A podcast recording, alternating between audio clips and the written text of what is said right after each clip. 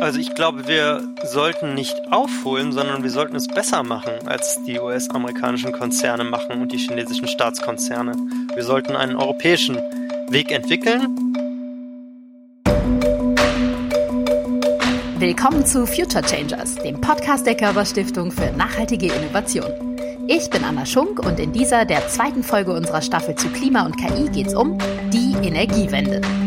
Zu Gast Hendrik Zimmermann von Germanwatch. Germanwatch ist eine zivilgesellschaftliche Organisation, die sich für globale Gerechtigkeit und den Erhalt von Lebensgrundlagen engagiert. Und Hendrik arbeitet dort als Referent für Energiewendeforschung und digitale Transformation. In unserem Gespräch erklärt er, warum künstliche Intelligenz in Bezug auf erneuerbare Energien wichtig sein kann, dass politische Regulierung da allerdings noch viel wichtiger ist Außerdem geht er darauf ein, dass KI in der Trainingsphase mitunter wahnsinnig viel Energie verbraucht und wir sogar teilweise gar nicht wissen, wie viel genau, weil das durch die EntwicklerInnen gar nicht transparent gemacht wird. Insgesamt ist Hendrik in Bezug auf sein Thema durch und durch optimistisch und findet, dass wir in Europa nicht versuchen sollten, den USA oder China hinterher zu eifern, sondern stattdessen auf eine wertebasierte KI setzen sollten. Viel Spaß beim Zuhören! Lieber Hendrik, auf einer Skala von 1 bis 10, wie wichtig ist die Energiewende im Kampf gegen den Klimawandel? 10. Und kurz zur Einordnung, welche sind denn die aktuellen Ziele der Energiewende und bis wann muss was passieren? Um einen angemessenen Beitrag zum Pariser Klimaschutzabkommen leisten zu können, müssen wir in Deutschland eben deutlich vor 2050 klimaneutral wirtschaften und leben. Und dafür sollten wir bis 2030 unseren CO2-Ausstoß gegenüber 1990 um 70 Prozent senken. Und die Stromerzeugung muss dann bis 2035 bereits voll, also zu 100 Prozent aus erneuerbaren Energien kommen. Und in den frühen 2040er Jahren müssen wir dann auch auf Öl und Gas verzichten und auch die anderen Sektoren neben dem Strom, also die Wärme, den Verkehr, die Industrie, zu 100 Prozent mit erneuerbaren Energien versorgen. Genau, das heißt, äh, was sind die wirklich Next Steps, die jetzt dieses nächstes Jahr passieren müssen und äh, was meinen wir, wenn wir Erneuerbare sagen? Wenn wir Erneuerbare sagen, dann meinen wir Stromerzeugung vor allem aus Wind, aber auch aus Sonne und äh, zu kleineren Anteilen auch aus Wasser und aus Biomasse. Und ähm, Wind ist das Wichtigste in Deutschland. Ähm, und da unterscheidet man dann noch zwischen Wind onshore, also zwischen dem Wind auf dem Land und zwischen Wind offshore, also Anlagen, die im Meer stehen.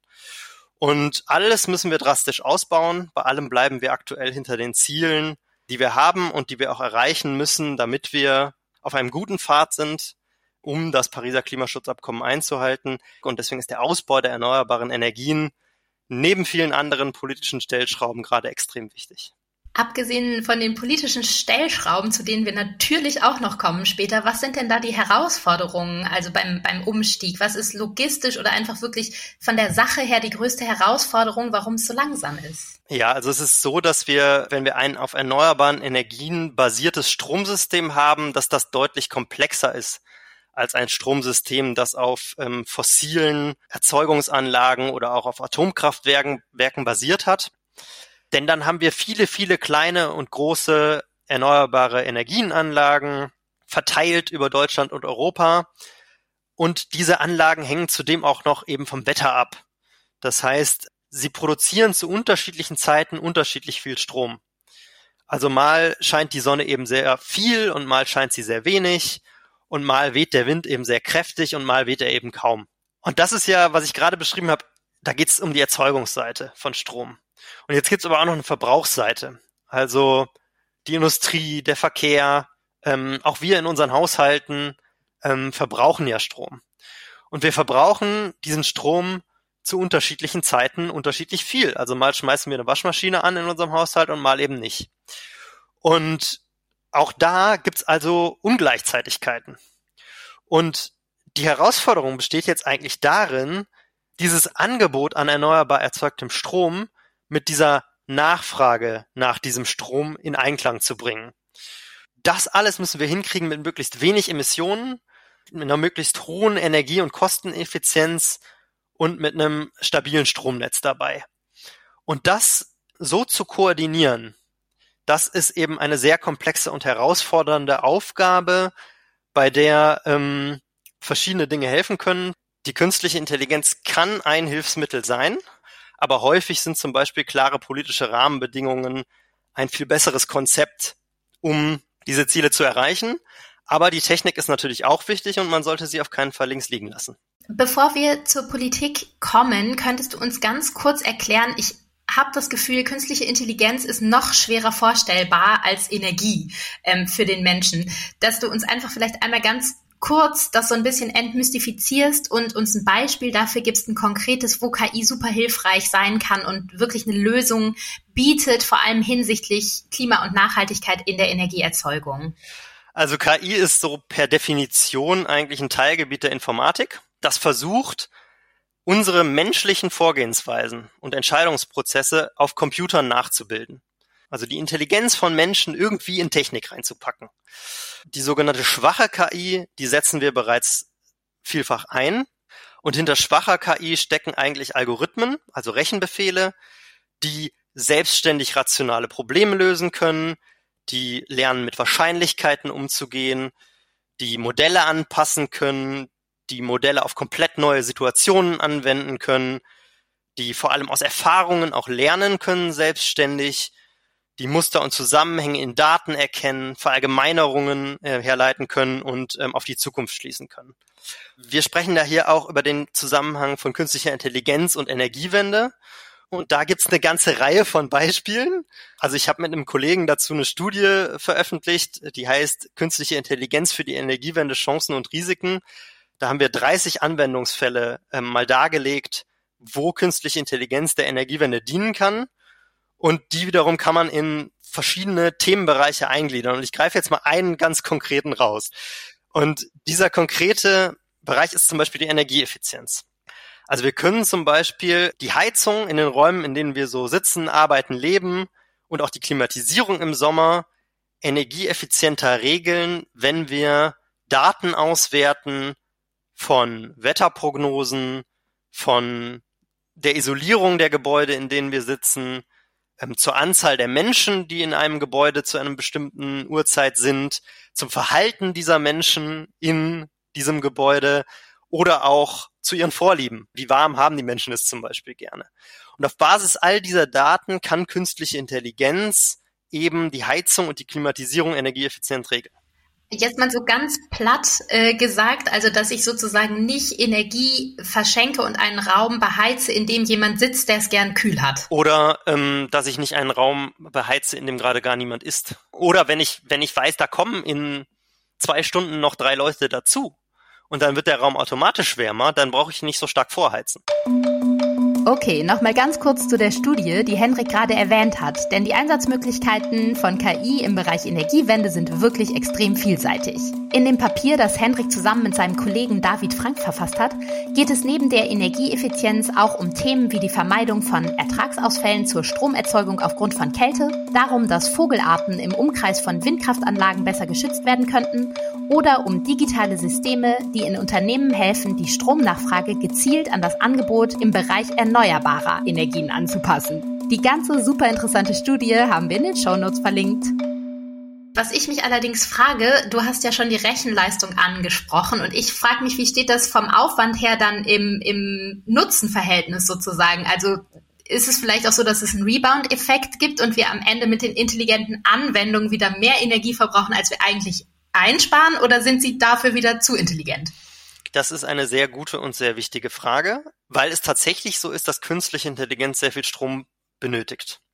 Um ein Beispiel zu nennen, ein künstliches neuronales Netzwerk, also quasi der Nachbau des menschlichen Gehirns in der Technik, zur Spracherkennung verursacht zum Beispiel in einer Trainingsperiode für diese künstliche Intelligenz 0,65 Tonnen CO2. Das ist ungefähr so viel CO2 wie ein Flug von Berlin nach Madrid und zurück. Das ist viel. Was wir brauchen und noch nicht haben in ausreichendem Maße, ist Forschung genau dazu, wann sich der Einsatz von künstlicher Intelligenz unterm Strich rechnet und unterm Strich wirklich CO2 eingespart wird. Und dabei müssen wir uns eben angucken, welche positiven Effekte kann künstliche Intelligenz haben? Energieeffizienz habe ich gerade genannt, aber auch die Möglichkeiten des Energiesparens gibt es und natürlich auch die für das gesamte Stromsystem, was ich eben erklärt habe, ne? also dass das Stromsystem besser funktioniert mit mehr Erneuerbaren. Das sind wahnsinnige Effekte, die sehr, sehr viele positive Auswirkungen haben können. Aber auf der anderen Seite haben wir eben diesen Stromverbrauch bei künstlicher Intelligenz in der Herstellung der künstlichen Intelligenz, beim Training der künstlichen Intelligenz, aber auch bei dem Betrieb eines künstlichen Intelligenzsystems.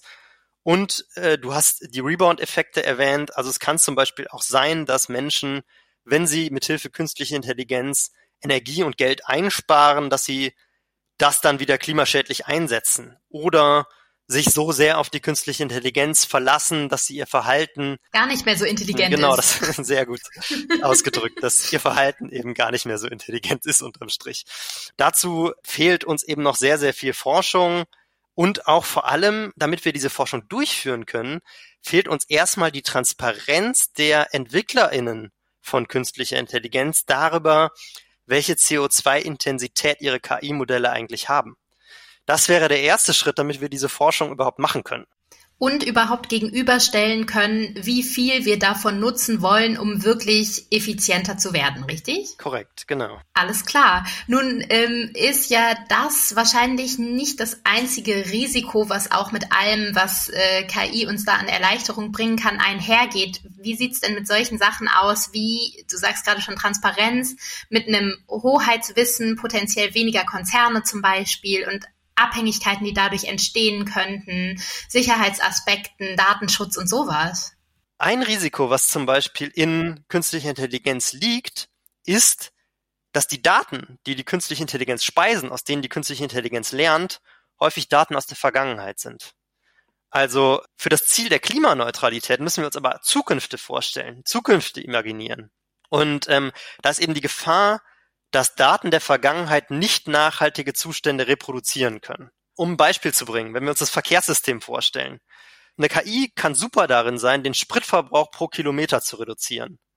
Aber ist sie in der Lage, sich vorzustellen, wie wir Autos durch Bus, Bahn, Fahrrad und Fußverkehr ersetzen? Ja, das frage ich dich jetzt, Henrik. Das ist sie häufig nicht, weil wenn sie nicht die entsprechenden Daten hat, aus denen sie solche Zukünfte erlernen kann. Und das ist ein ganz großes Risiko bei KI, weswegen das Training der KI mit den Daten so wichtig ist und die Auswahl der Daten, mit denen eine KI trainiert wird. Und jetzt hast du eine ganze Reihe anderer Aspekte angesprochen, also beispielsweise Transparenz hast du ja genannt.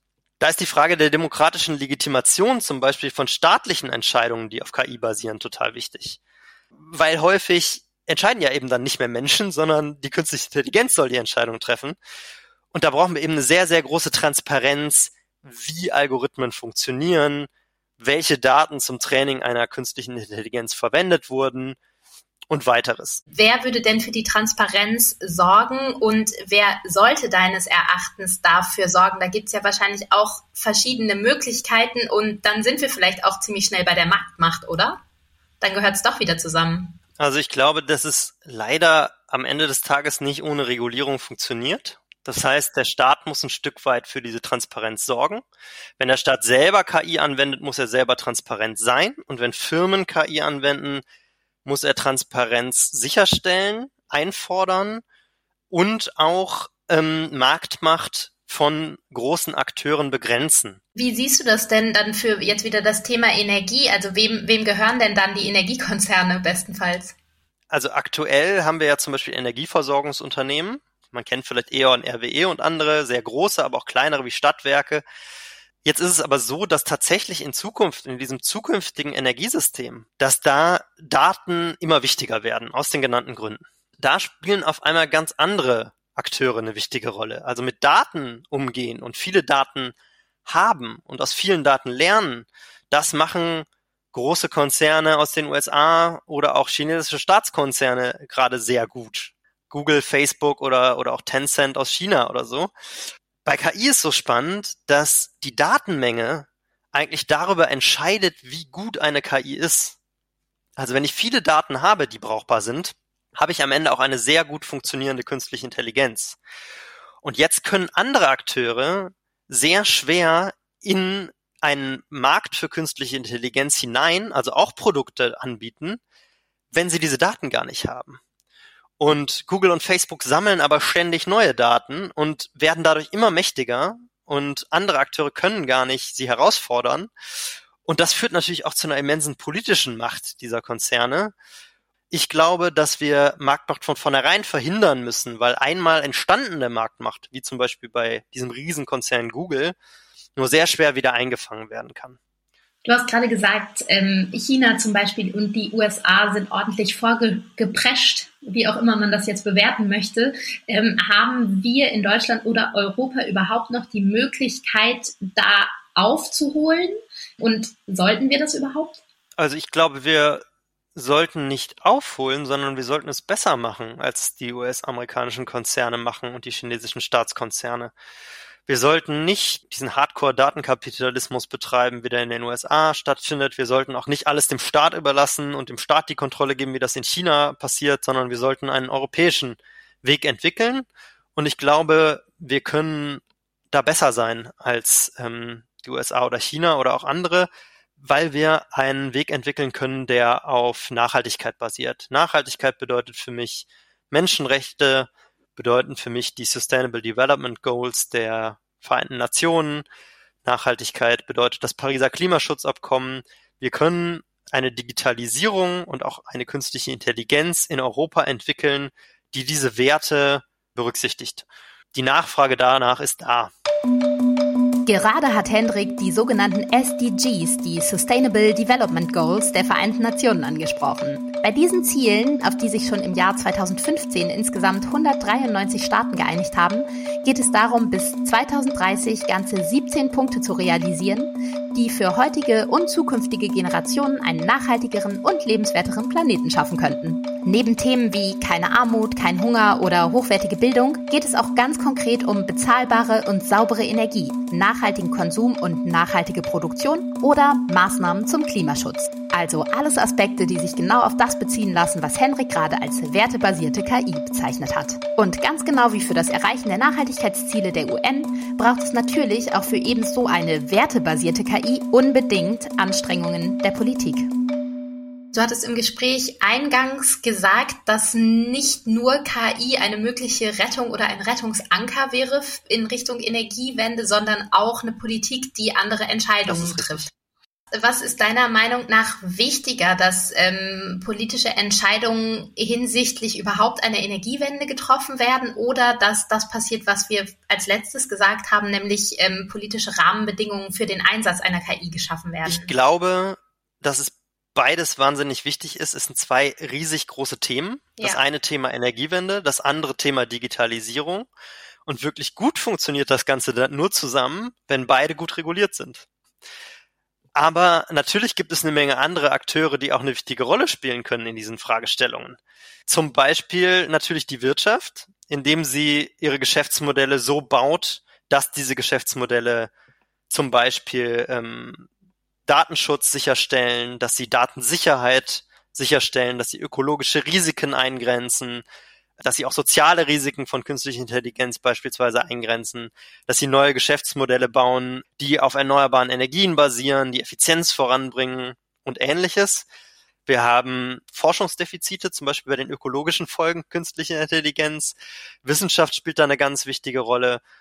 Und ich arbeite für Germanwatch, eine zivilgesellschaftliche Organisation. Das heißt, zivilgesellschaftliche Akteure sind auch wahnsinnig wichtig, um unabhängig und aus einer Gemeinnützigkeitsperspektive heraus eben diese Sachverhalte bewerten zu können, Frühwarnsysteme aufzubauen, um zu sagen, in diese Richtung sollten wir jetzt nicht gehen und, und Lösungsvorschläge zu erarbeiten, in welche Richtung wir als Gesellschaft stattdessen gehen könnten und dass wir eine KI entwickeln können, die am Ende wirklich nachhaltig ist, das heißt, die der Energiewende als Beispiel dient und dabei nicht auf anderer Seite großen Schaden anrichtet.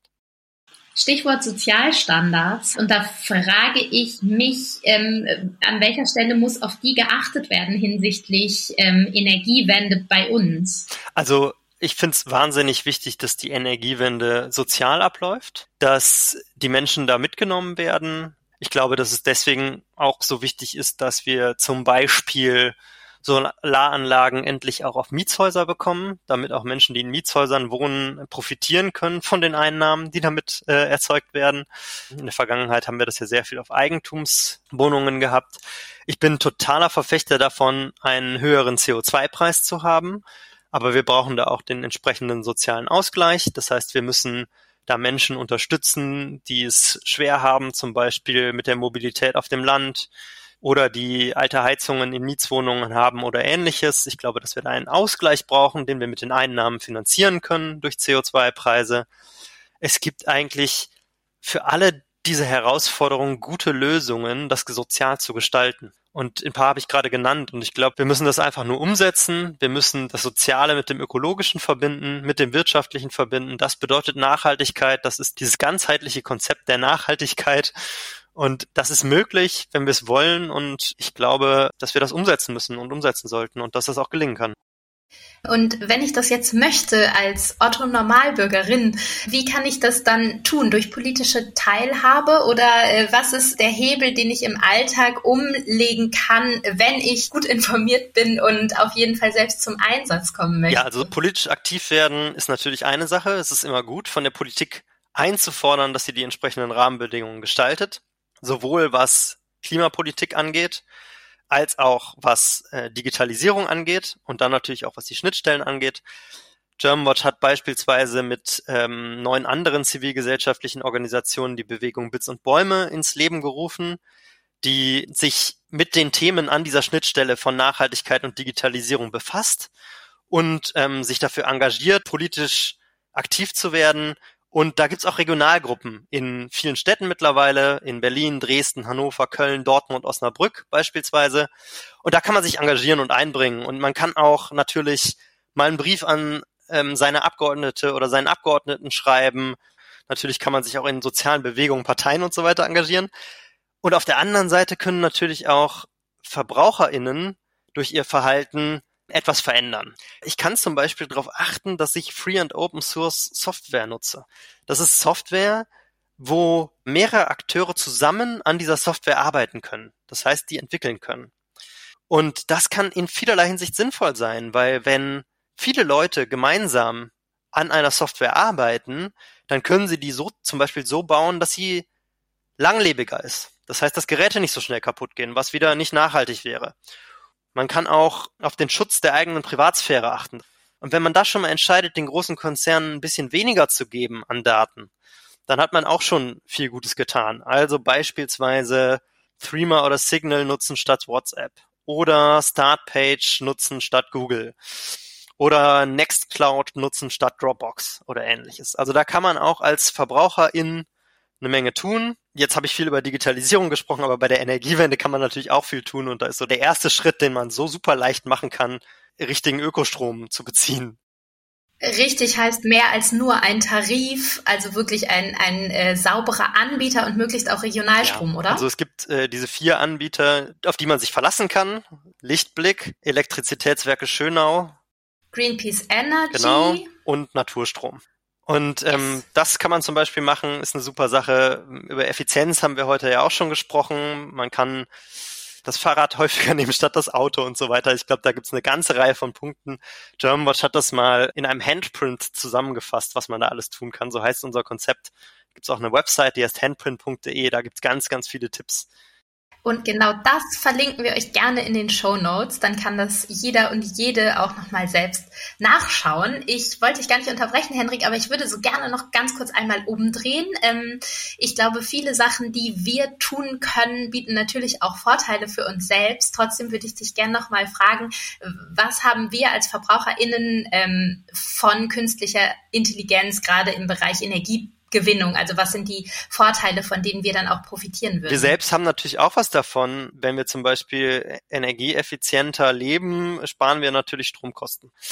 Wir können sicherstellen, dass unser Haus immer so warm ist, wie wir das gerade brauchen. Das ist ja auch Komfort. Beispielsweise kann KI auch eingesetzt werden für Sicherheit. Also ich kann beispielsweise ähm, technische Probleme oder Hackerangriffe von außen auf ein System, das ich nutze, ähm, durch künstliche Intelligenz besser erkennen Oder ich kann Versorgungsausfälle erkennen und eine KI kann selbstständig die Versorgung wiederherstellen. Und auch da ist quasi unsere Sicherheit, die wir ja auch wollen, da, auch da kann KI eine wichtige Rolle spielen. Auf der anderen Seite kann KI auch wieder Einfallstore bieten, was die Sicherheit angeht. Aber es gibt eine Menge Punkte, glaube ich, wo wir auch ganz persönlich direkt individuell von KI profitieren können. Einige nutzen ja auch sowas wie Sprachassistenz oder sowas. Ich würde allerdings dazu raten, sich immer zu überlegen, brauche ich das wirklich? Und nutzt das wirklich meinen Werten, die ich habe? Also ist es wirklich nachhaltig, das zu nutzen?